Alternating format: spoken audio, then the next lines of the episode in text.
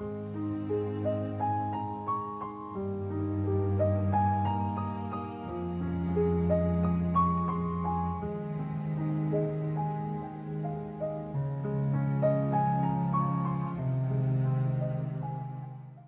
a good Friday morning to you. Here we are at the end of another work week, and I uh, hope your week has gone well for you. Looking forward to this coming Lord's Day. Gather together and uh, seek to worship the Lord. This particular Lord's Day before Thanksgiving, um, what a what a great time of year this is. I hope you can make it to God's house this coming Sunday. Uh, in speaking of Sunday, we'll be beginning a new series in our adult Sunday school class uh, on Sunday morning at 9:30. We have three different men in our church who will be uh, sharing the teaching responsibilities of the book of Philippians. Each one of these men will take a chapter or a, or a lesson each week and share that with us. And so I encourage you to get in on the ground floor, if you will, of this series this coming Sunday morning at 9:30. All right, well, today we're in the Old Testament book of Joel, and we're getting to the last books of the Old Testament as well. And um, I want to I want to focus on uh, something that is perceived as being a very terrible thing, and that is the day of the Lord. And how how what in the world do we do about this? How do we deal with this? It's a day of well, not too pleasant experience. Listen listen to what Joel says. He says in verse 15 of chapter 1, he says, "Alas for the day, for the day of the Lord is at hand." it shall come as destruction from the Almighty. Well, who likes to think about that? You know, broadcast that in the community, right? Oh, the day of the Lord is coming and he's going to destroy things. Ain't going to go over real well. But in chapter 2, verse 1, got the same idea. It says, The day of the Lord is coming, for it is at hand, a day of darkness and gloominess. Well, who likes that, right? I mean, we're getting to that time of year where and we're very familiar with days of darkness and gloominess. You, you get up in the morning and you have to go off to work, and the sun is barely up yet. And you come home from work, and it's already dark, and it gets really aggravating with all the darkness and the gloominess. Well, he says the day of the Lord is coming, and that's what it's going to be like day of darkness and gloominess. And then at the uh, verse 11 of chapter 2, he says, The day of the Lord is great and very terrible and then he asks this question Who can endure it? Who can endure it? It's a rhetorical question. It's meant to be answered with, well, no one. It's a day of destruction from the Almighty. It's a day of darkness and gloominess. Uh, it's a day that is, uh, that is great and terrible. Certainly no one can endure it. And yet, the Lord holds out a possibility of being able to endure it. Because listen to what he says next.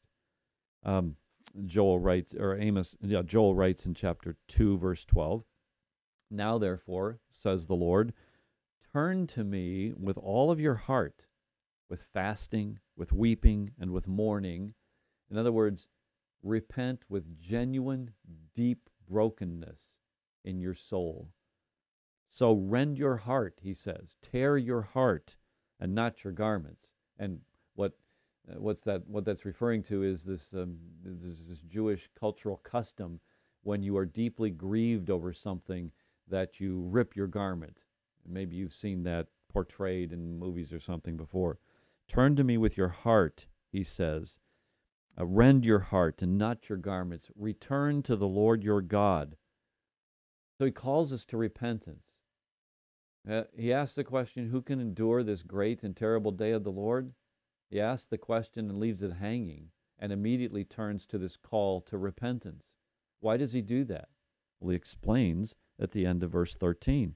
He says, Because the Lord is gracious and merciful, slow to anger, and of great kindness, and he relents from doing harm. Who can endure the great and terrible day of the Lord? Day of destruction from the Almighty, a day of darkness and gloominess. Who can endure it? Well, those who will truly repent, turn from their sin, and return to the Lord. And they will discover that He is indeed gracious and merciful, that He is slow to anger, and He is great in kindness. He is a God of justice. He is a God of righteousness. He is a God who has to judge sin, and he shall. But he's also a God of great mercy and grace. He is slow to anger. He's great in kindness. Now, we might say, well, you know, this was an, this is an Old Testament book, a, prom- a prophecy of judgment coming upon Israel, God's people in the Old Testament, and, and indeed it is. But I want to remind you that we also read in the New Testament that the day of the Lord is coming.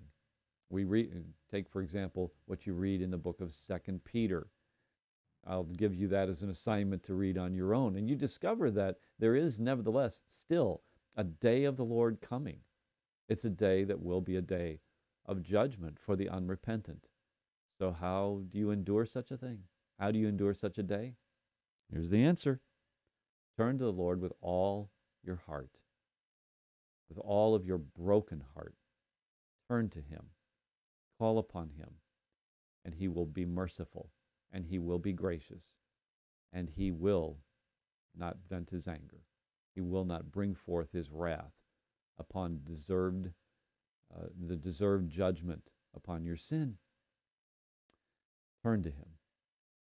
Do so today, if that is your need.